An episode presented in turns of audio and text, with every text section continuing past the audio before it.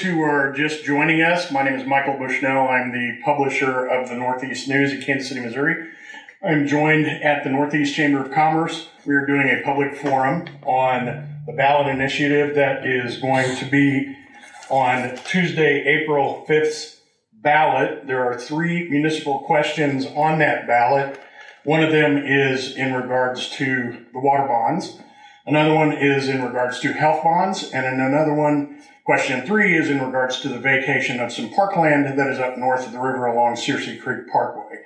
So those are the three questions that Kansas Cityans will be voting on on April 5th, which is next Tuesday. So we're just going to dive right in.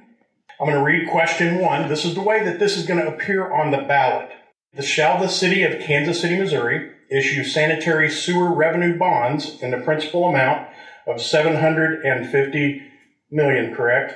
Correct. $750 million for the purpose of, there's just a lot of zeros, so I, I get lost with those zeros uh, for the purpose of rehabilitating, expanding, and improving the city's sanitary sewer system, including acquiring necessary land and rights of way in order to provide for its continuing operation and to maintain compliance with federal, state, and judicial requirements with the principle of and interest on said revenue bonds to be payable solely from the derived revenues by the city from an operation of its sanitary sewer system. There's a lot to read here including all future rehabilitations, improvements, and expansions thereto. So that's what you're going to see on the ballot for question one. And with that, uh, I'm just going to turn it over to our one of our guest speakers, Wes Minder. He's going to give us a little bit of an overview, and then we'll take some questions from the audience. Uh, Wes, what can you tell us a little bit about question one? Uh, good evening. Again, my name is Wes Minder. I'm uh, the Director of Water Services, and I appreciate we appreciate the opportunity to come down here and visit with you about this bond uh, issue on the ballot on Tuesday. So, just a quick overview: Kansas City, Missouri, is a uh, water department is actually three separate utilities that are fund, funded through three different sources. We have drinking water, wastewater, and then we also have stormwater. And so, this ballot measure uh, it only impacts the stormwater or the sanitary sewer measure of our operating utility.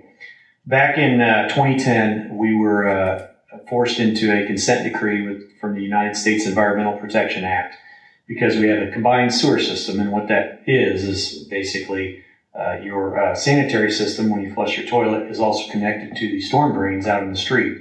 And uh, that works great, except when it rains. When it rains, the system gets overwhelmed and we send bad stuff into the uh, Blue River and the Missouri River. So we uh, we were dictated with a uh, um, and we uh, we do have at KC www.kcwater.us we do have kind of a, an FAQ page on here that refers to a lot of this and some learn more and then we also have some contact information if any of you have any additional questions for our communications team. But basically, the original uh, plan on that was to come into every single neighborhood and uh, dig up the storm and sanitary pipes and put new ones back in and have two sets of systems so that it's completely separated. Since then, uh, we've done some projects. We've done some down in Marlboro. We've done some improvements. We've got a major project going on down in the Blue River at our wastewater treatment plant that's currently under construction. And uh, we've been able to work with the EPA and modify that consent decree and drop, dropped our estimated cost from 4.5 billion down to 2.3 billion. So we've been able to do that by using uh, more natural stormwater type control facilities, which are, you know, instead of just piping everything, we will send stuff to an area, let the water sit, let it infiltrate. And so we've dropped our estimated cost to about $2.3 billion.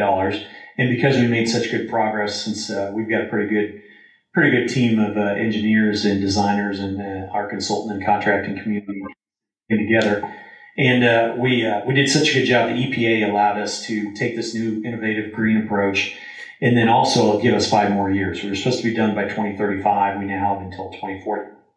So we uh, a lot of these things that we're we're doing right now, uh, you know, the Blue River plant and other investments, they're going to be you know 50 year old assets. They're going to last at least 50 years.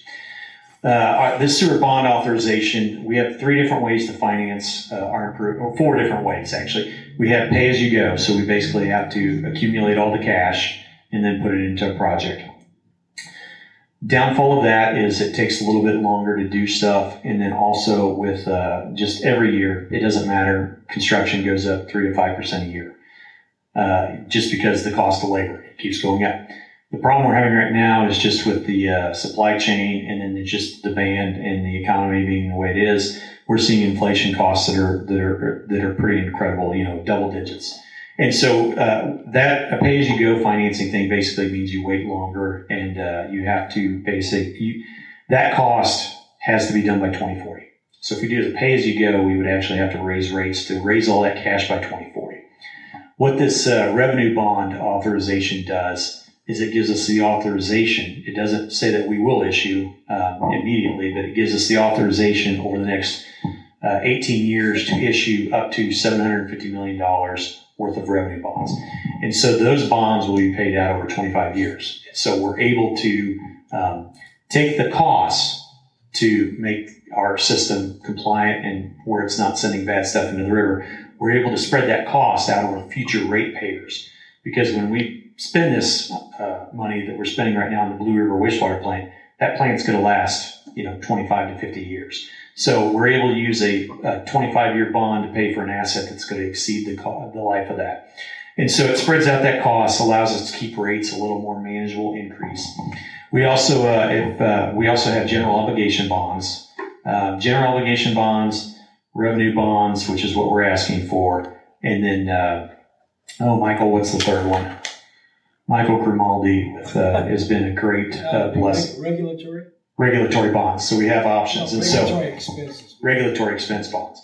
And so uh, revenue bonds uh, get the best rates for our ratepayers because when we go to market to sell it, those bonds are backed by future revenue sources. And we all know we, we are always going to need water and sewer. And so those are very safe, stable investments. So we're able to get um, really good rates on that, which again keeps our costs down, allows us to do more stuff. And so this, um, that's uh, that's what we're we're asking the request to you know allow us the ability to issue up to seven hundred fifty million dollars worth of revenue bonds backed by the ratepayers for their uh, sanitary expenses to continue doing our uh, consent decree, and that uh, that's not just a, a, concentrated thing. We have projects all over the city.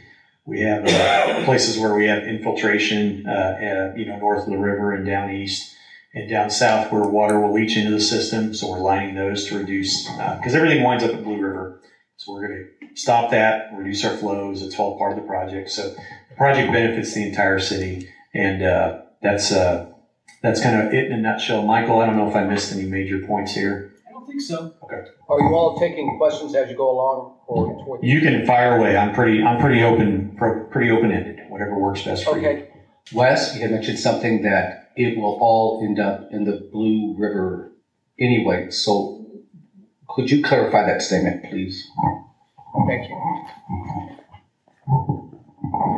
So right now, if it, if you know we get like a two or three inch rain, uh, everything will overflow the system and wind up in the Blue River because that's just the way it was designed. And so, what this will do is it will allow uh, the improvements to where it goes to the Blue River wastewater treatment plant, where we can treat uh, the you know the E. coli and all the bad bacteria stuff. We can treat it, disinfect it, and then release it out into the Missouri River under acceptable terms. And so right now, if we get a big rain. Sewage and bacteria go straight into the Blue River and the, the Missouri River. What this does is basically stops that those overflows, sends it to treatment, and then re- releases it. And so it's it's that's how we improve the water quality of the area. And just a point of Blue River is, is that the plant that's down by Bayer? Yes, Blue River is down by the Hawthorn plant in Bayer. Okay, which is very close to the mouth of the Missouri River, so you're getting it right before it goes into the river. Correct. Everything. Uh, mo- we have three. Uh, we have four plants north of the river. South of the river, we have the Blue River one because everything drains to you know 435 and the Hawthorn plant. What kind of effect will this have on our city's bond ratings, and why should that matter to the city's taxpayers right now? We've heard a lot of talk in previous elections like this about, well, what this is going to drive the bonds up or it's going to have a negative impact on the bonds. Can you speak a little bit to that? Uh, revenue bonds, since they're backed by ratepayers, are considered, uh, it, it would not impact the city's general obligation bond ratings. And so it's more of a, from a bond rating perspective, the revenue bonds will, you know, be, are the best way to keep our bond rating where it is. Because when we go to sell these on the market, it's a revenue bond based upon rates. And since we know we have uh, 127,000 or 137,000 customers, um, we, when somebody goes to buy these bonds, they know that they have that number of customers, they're paying this much. The cash flow to, to repay those bonds are a lot more stable than, say, general obligation bonds, which are relying on sales taxes, uh, earnings taxes, property taxes, which uh, can, you know, we saw with COVID, can fluctuate. Why now?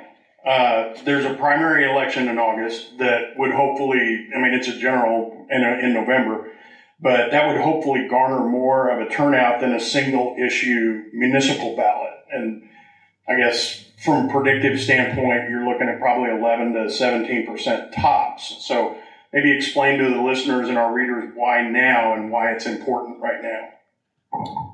Um, I think just uh, from a historical perspective, since April is a municipal election, that's when we target to do that sort of thing. Um, since this is a revenue bond, um, it's you know there's no tax increase. It's just basically um, it's just basically using future rates as the collateral for. There's actually no you know change to you know there. It's not like we're coming and asking for additional money. We're just author asking for the authorization to use our projected future revenue flows to accelerate the cash now so that we can get those projects done. One other, one, I'm Michael Grimaldi. I'm also uh, with the water department, and uh, I work in the communications division. One other factor is that the last time we issued wastewater sewer bonds was in 2012. Or I'm sorry, we back up. Last time voters authorized them was in 2012. The city council has basically spent up, spent out as much as was authorized at that time. They did five issues. It was a 500 million dollar uh, authorization at that point, and it's been, uh, I, I think, over a period of, what's it, 12, 10 years. Uh, they did about $100 million every couple of years, more or less, to pay for the projects such as the what we call the smart sewer, the consent decree compliance work. And that money's gone, so we need to reauthorize those bonds. Is there is there anything else that is going to directly impact uh, water users in the city in terms of rates or let's let's talk about rates. Rates have been going up. What is this going to do to rates? And according to the information that was released, it, this is going to help stabilize rates. So, can you speak a little bit to that? Uh, yes, I think that that's uh, so. We we have to have this plan done by 2040, and so by there was a cost of service study that we did a few years ago that looked at stuff one of the things that I'm um, tasked with is, you know new leadership at the water department is trying to make sure that we spend those investments wisely, get our costs a little more under control. Um, the revenue bond authorization, because it allows us to pay these investments out over 25 years, will keep the rate increases lower because we're able to spread those costs out past that 2040 deadline. So if we had to get this all done by 2040 and we had to do it with cash, we would have to ramp up really quick in order to get these improvements done that we were required to do. Um, by using a, a 25 year revenue bond, we're able to spread that those paybacks out over time, which allow those rate increases to remain a little more manageable. Michael, I don't know if you. Yeah. Yeah, one of the reasons rates went up a lot in the middle of the last decade, 2015 to 2018, was the fact that we had to pay for these um, uh, for the sewer consent decree sewer bond work. And when the water department and the mayor at the time, Sly James, looked at that, they said, wait a minute, can we do something about that? They convened a task force. Uh, in fact, Mr. Wagner was the chair of that task force, who's here tonight. Uh, and uh, that task force, over a period of 13, 14 months, recommended, among other things, go back to the EPA and see if we can do something about that. And that led to the reduction in the total cost over the period plus the extension to five years that Wes referred to earlier.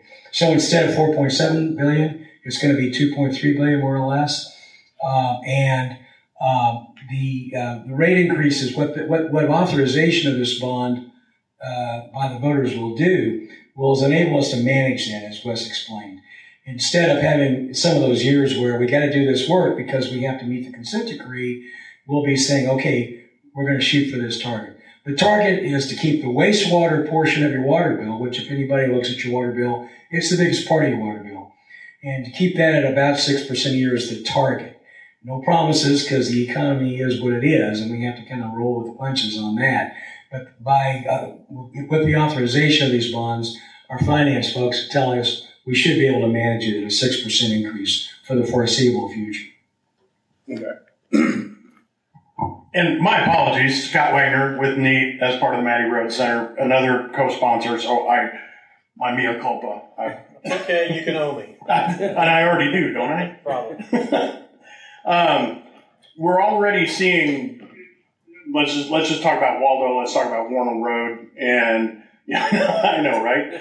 Uh, we're already seeing huge issues. Wornall Road has been described by many as looking like France after the Great War.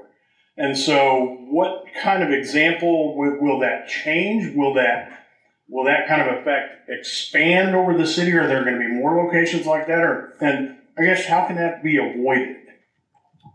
Um, are you talking about construction that's underway? Right. Well, un- unfortunately, in where I live, the road in front of my house has been uh, closed for two years. So I, in my detour, I don't, I, I don't live in an area with a grid system. So unfortunately, uh, construction is, uh, you know, just it's it's the way things are.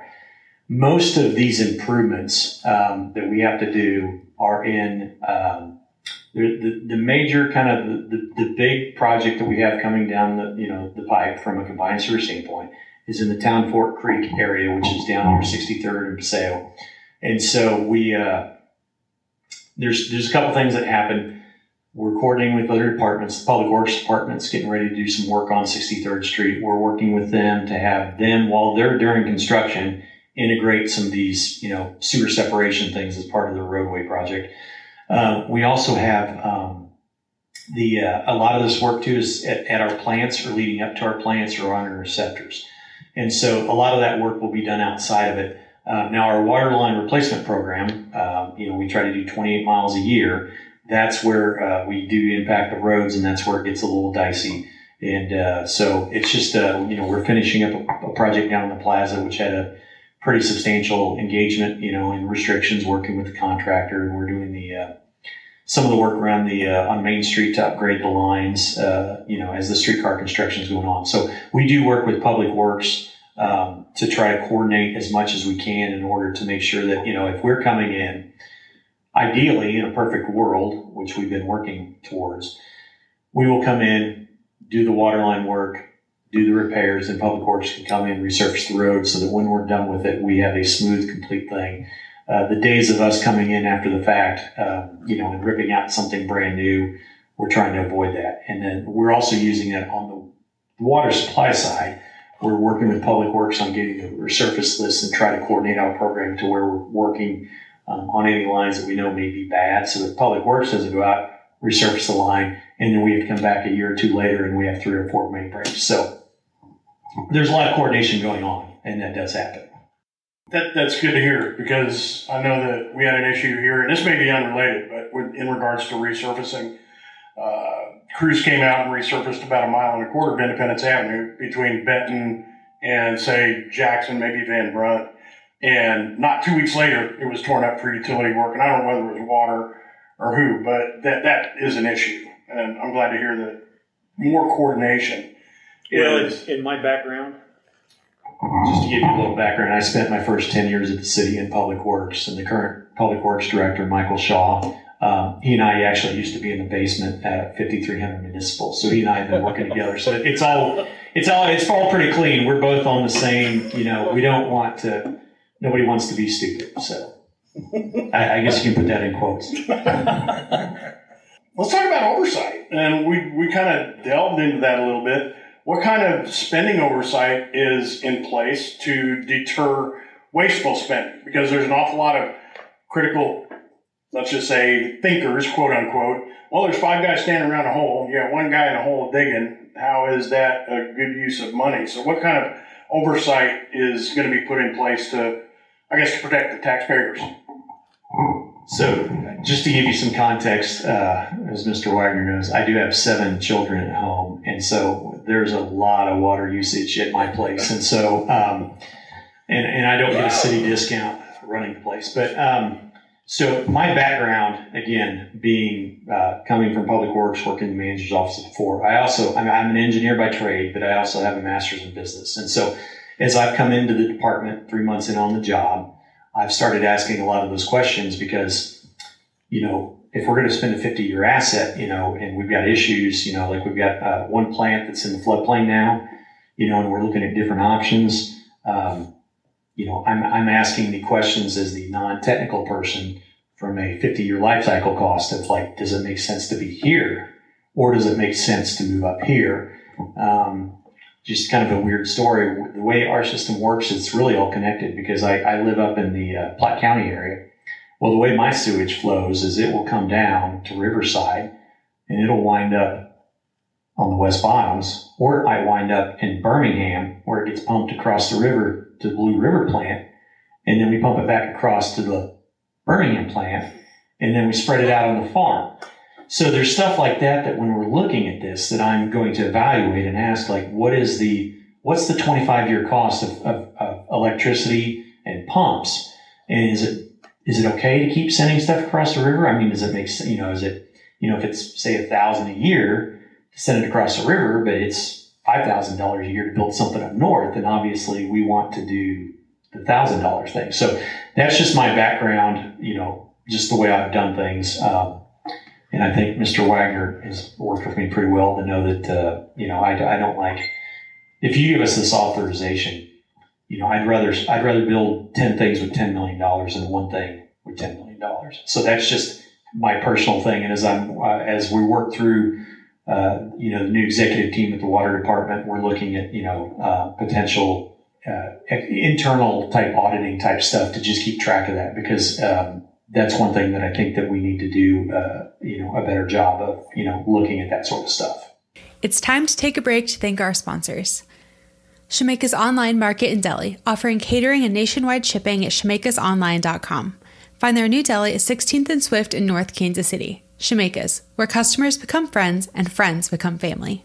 From classics to campers, hot rods to hoopties, Seaberg Muffler, your exhaust headquarters since 1974. Armour Road in Burlington in North Kansas City, Missouri.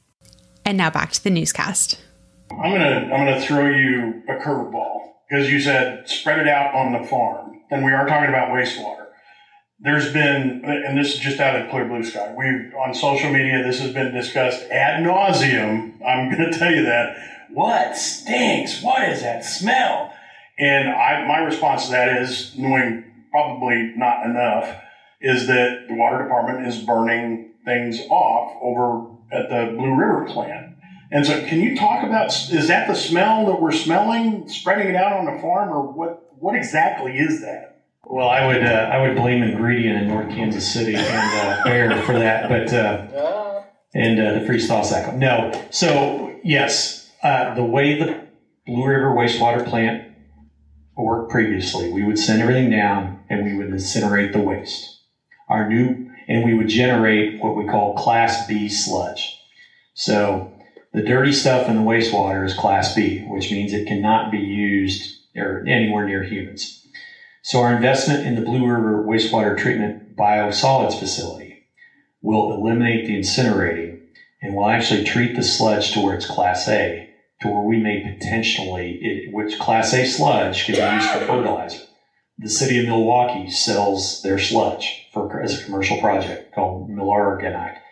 So our new facility will allow us the ability to potentially revenue capture by selling that product to somebody if we could find a partner on that, um, and would eliminate the um, incineration that you're smelling. And then also, uh, we would not be spreading it out as, as liberally as we are up in the Birmingham area. So. Gas too. And the gas. We're also looking at potential. Uh, we're we're currently looking at a public-private partnership. So we generate gas when we do all this is chemical stuff. So generate some sort of gas, and we're looking at potential options to capture that gas and sell it back to Spire as a byproduct of natural gas to use. So there's Somebody. yes. So there's there's things we're working on for revenue capture, but then it also fits in with climate sustainability goals. Hi, thank you guys for being here tonight. Um, I have a couple questions. One, so I recently moved into the Indian Mound neighborhood, and like my neighbors, my house is about 115 years old. When can we see, you know, wastewater and things improving in our historic neighborhoods? You know, some of these systems are very, very old, as I'm sure you know, and could really use some improvements. Which I heard a couple neighbors recently complaining about their stuff backing up. So. So I know in a lot of areas we're doing, uh, you know, a lot of our sewer pipes were clay pipes, you know, and they were set 100 and some years ago. And so there's been settlement, and we've actually done lining in place, which essentially sends a balloon into that system, blows it up, it hardens, and that provides a smooth, you know, way for stuff to get away from there. Um, backups are kind of tied into overflows. You know, if you get sewage is like you know Independence Avenue and the freeways. If you get too many cars on it, it backs up, and so that's part of the problem. We had another program where we actually uh, partnered. We had to suspend it during COVID because people weren't exactly wanting people to come into their house. Keeping yeah, with our keeping out the rain program would actually it was a free service where people could come out, and a lot of our, our problems are downspouts were sent into there, so we're throwing more rain in there. So we would separate the downspouts, but then also provide some backflow preventers. And so um, if you uh, at kcwater.us, if you want to reach out to communications team, we can find more information on that so you can share it with your neighborhood. If you look at, and I, I was looking on my phone because I can't remember the, the but the smart sewer program. If you just Google KCMO smart sewer, uh, there's a um, interactive map where you can zoom into your neighborhood and see what work has already been done to improve as part of the consent decree work. In terms of uh, wastewater pipes that need repair, which may be the case, anytime you have a backup, call 311. Uh, that's a real important tracking mechanism we have. When we get 20 calls on the same block, we might have an issue. So that's the thing that moves it up on the list. You know, our engineers have a five-year capital improvement program. It's updated annually, including on the wastewater side, also on the water side, and I guess stormwater too. And they'll look at, you know, it's updated annually, and they'll- things will move up the list and down the list depending on priorities. So um, uh, the wastewater repair division, we've got parts of town that still have septic systems, which is I was shocked to learn that. And we've got a big project, uh, 55th and Bennington. I hope will be uh, moving along here soon, shortly. So um, yeah, anytime you have an issue, call 311 so that it gets into the system and we can start taking a look at it. This is this falls under the category of this is those these are those boring infrastructure projects. I mean, we're talking about water. How excited can you get about water? And it, it's one of the things that I've written editorials about. Let's just keep it basic. Let's improve the infrastructure, and maybe we get some shiny stuff along with it. But what do you say to critics of of this bond issue right now? Why do we need this? Why they're going to raise our rates? They're going to raise our taxes, or you know, what what do you what's your bullet point list? I guess for the critics of of this bond plan or of this bond issue. I, I think the key thing is is the bond issue again allows us to spread these costs out over 25 years, um, as opposed to having to come out and do it right now and generate the cash for it. And so it's it's one thing to do something speculative on something that you think that you know you may get the payback. You know there you know there's plenty of good examples. Um, you know where we've done you know general obligation bonds on speculative type things. In this case, we know we're going to have to spend money you know, on our Birmingham treatment plant in the Town Fork Creek area, on our, you know, lining of our existing pipe stuff to stop the infiltration all over the city. We know we're going to have to do that cost. And so the bond authorization basically, again, spreads those costs out over 25 years. So, you know, somebody, you know, my grandkids, you know, they may buy a house, you know, they're, and we've lined that sewer, that plastic lining is going to last a long time. So they get they get the benefit of the line sewers and they're also paying for it. And so it's just a way to kind of do that. And so to the critics on that, this isn't like a, uh, you know, speculative thing that's backed by, this is, you know, basically just using future revenue flows to pay for those bonds. Real quick, since we are right above the East Bottoms and you've got a treatment plant that's undergoing, uh, I don't, it's a water plant down on Nicholson, correct? Uh, pump station. yes. Pump station can you briefly tell us, because I know we get some questions on a weekly basis about what's going on down there. Walk us through real quick what's going on down there. So we have a, uh, we've got our main intake plant near North Kansas City, where most of our, all of our water comes from. Uh, we have individual pump stations. You know, that's that's the great thing about 317 square miles and a big honking river through the middle of it. Um, our plant is down low, and so when you get up into some areas to get water pressure, you know, obviously the water. That's why we have water towers to get the pressure. We've had some replacement projects going on with some pumps down in the East Bottoms area, and so we have had some low pressure problems. And so that we are we are replacing and modernizing a couple of those pump stations. But the way our system's set up, you know, we will always provide water. We just can't provide it the pressure that you're normally used to. And our, our we have an actual water modeling software and a water modeling engineer that will plug in stuff like, you know, if we take this pump down, what's the impact? And they can do this sort of sensitivity analysis.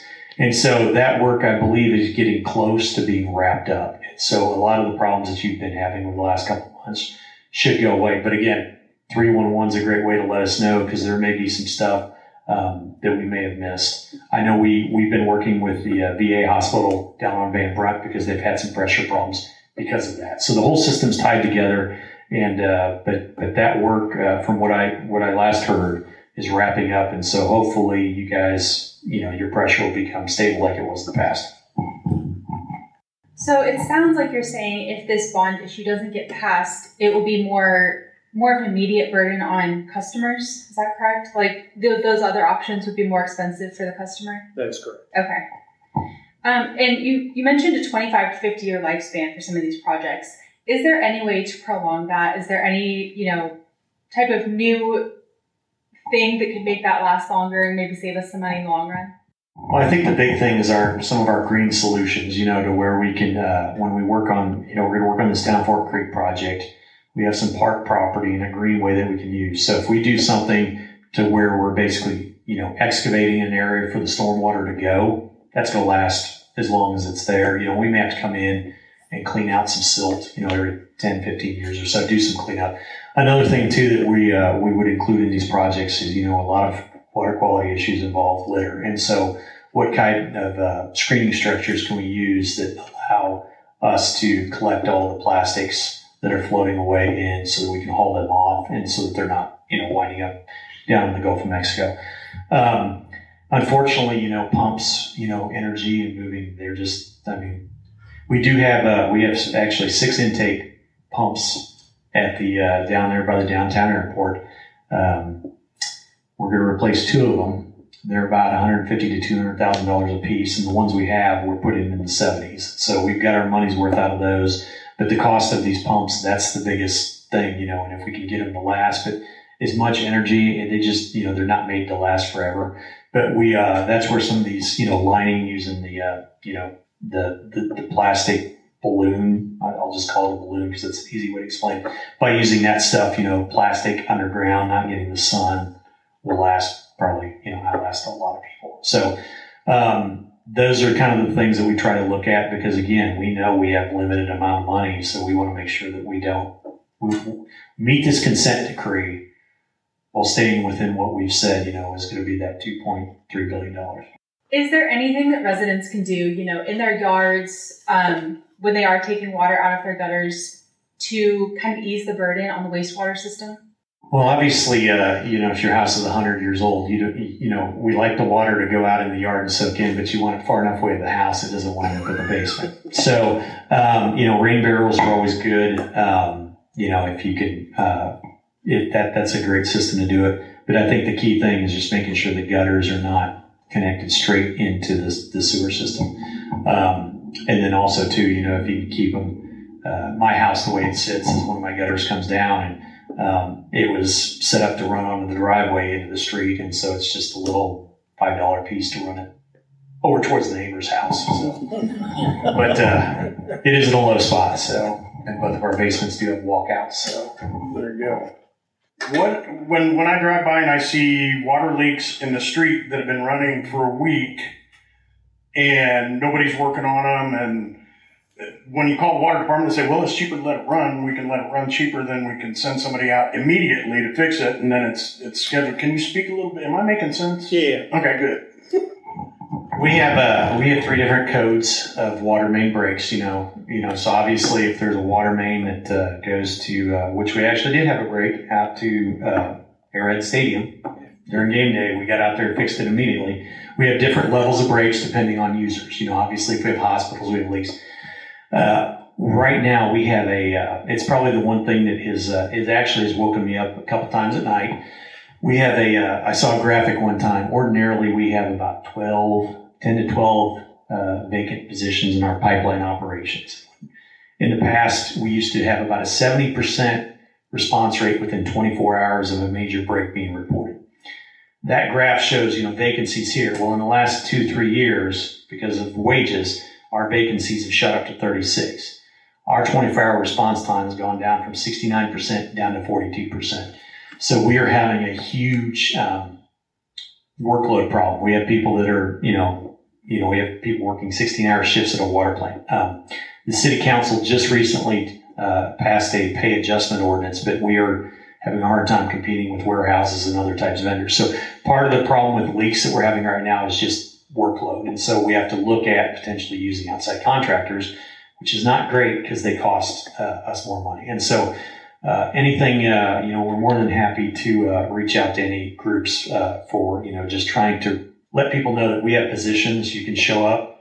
We'll be more than happy to get you work. We are also trying to, you know, again, we have, uh, being the new guy, we've got some stuff that we're just trying to think of long term. We're uh, working together. You know, Public Works has the same problems.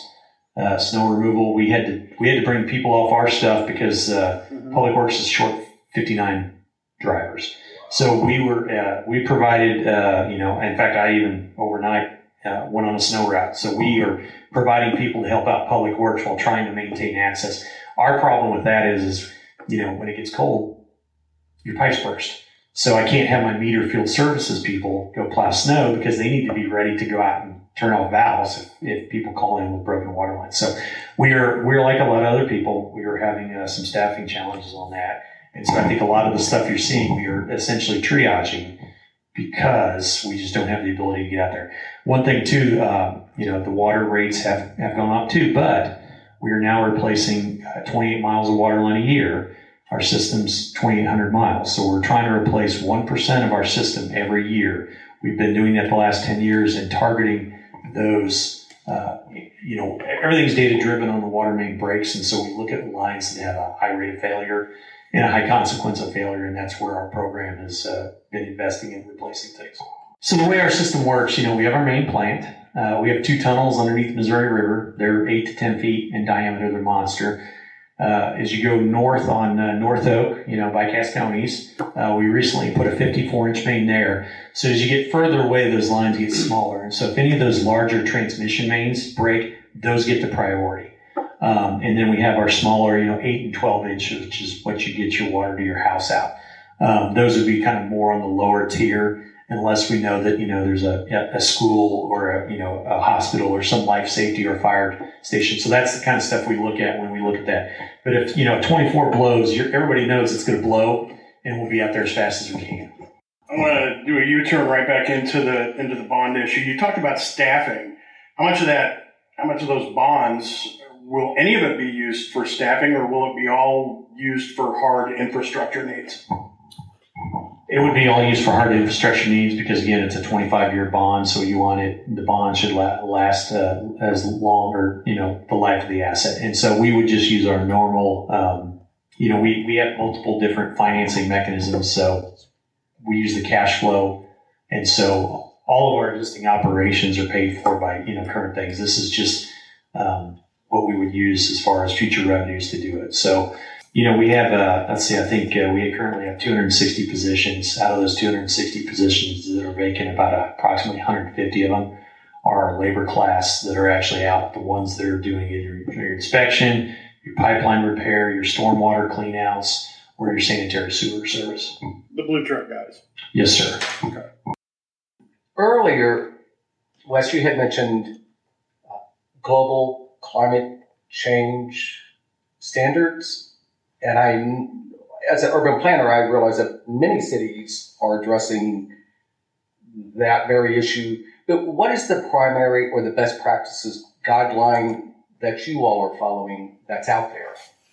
Big thing is just the resiliency. And so using open channels, open storage, you know, where water can sit and infiltrate.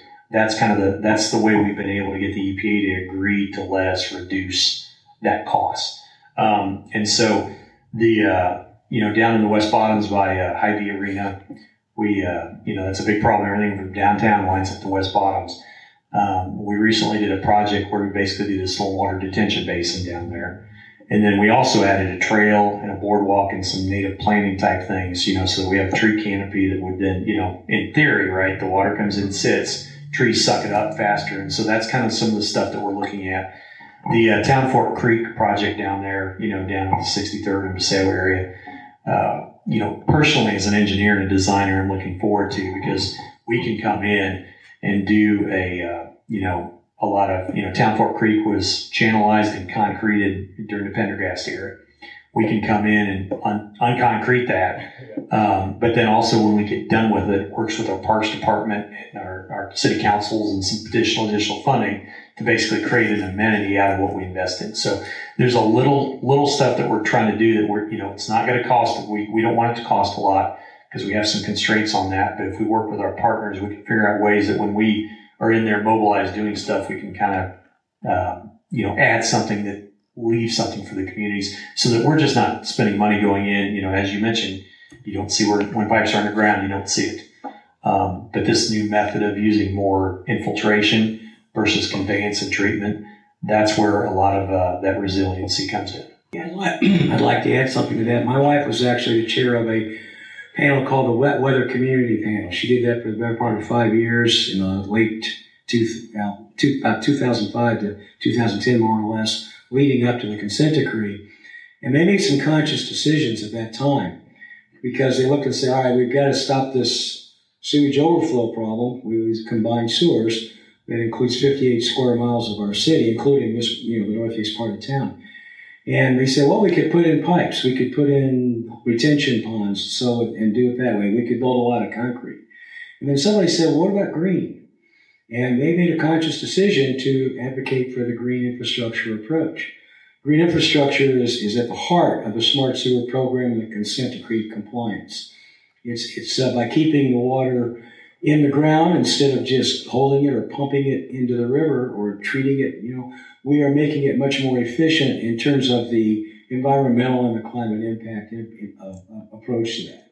We were one of the first cities in the nation. There's about 40 or 50 cities, I think, that are under similar consent decrees because they have combined sewers. Combined sewers were cutting edge a, a century ago. And then all of a sudden, in metropolitan areas, you know, the dilution as a solution is not really a, a, good solution. We found out when you have so many more people. So, you know, we're one of we were one of the first to, to get the EPA to agree to a green infrastructure approach. Is that right? So, if you go to uh, the pilot project for this was the Marlborough neighborhood of, of South Kansas City, basically from about 75th and Paseo south to about 85th, more or less, um, and east of Prospect over basically to the Blue River. And, uh, and, and they took that neighborhood, I think, for a couple of reasons. One, it was a neighborhood that needed some some picking up. The neat thing about green infrastructure is it not only helps clean the environment, it beautifies the environment.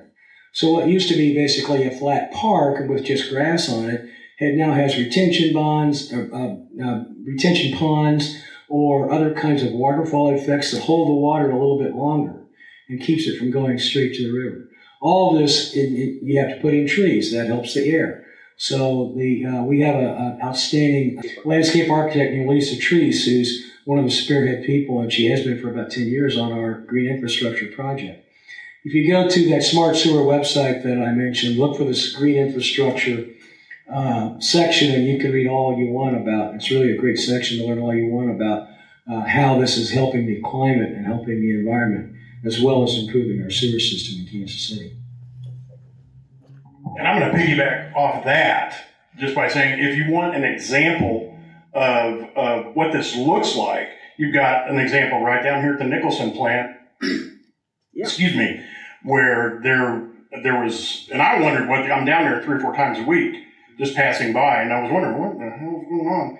But they, a nice little retention pond, there's a path around it, that they planted reeds and there's plantings in there. Mm-hmm. And I don't know if there's trees that have gone in yet, but it's very, very nice. And it's right down here in the East Bottoms, right off Nicholson, next to your water plant. So if And it- anybody wants to see that, there's a personal example. That had been ball diamonds, I think. Yes. Yeah, Yes, so- there were two ball diamonds down there. Yeah. So I just want to take the opportunity to thank uh, Michael Grimaldi, Wes Minder from the Water Department. Thank you very much for coming and sitting overtime and filling the rest of the time, uh, answering questions about the water bonds and the water department in general.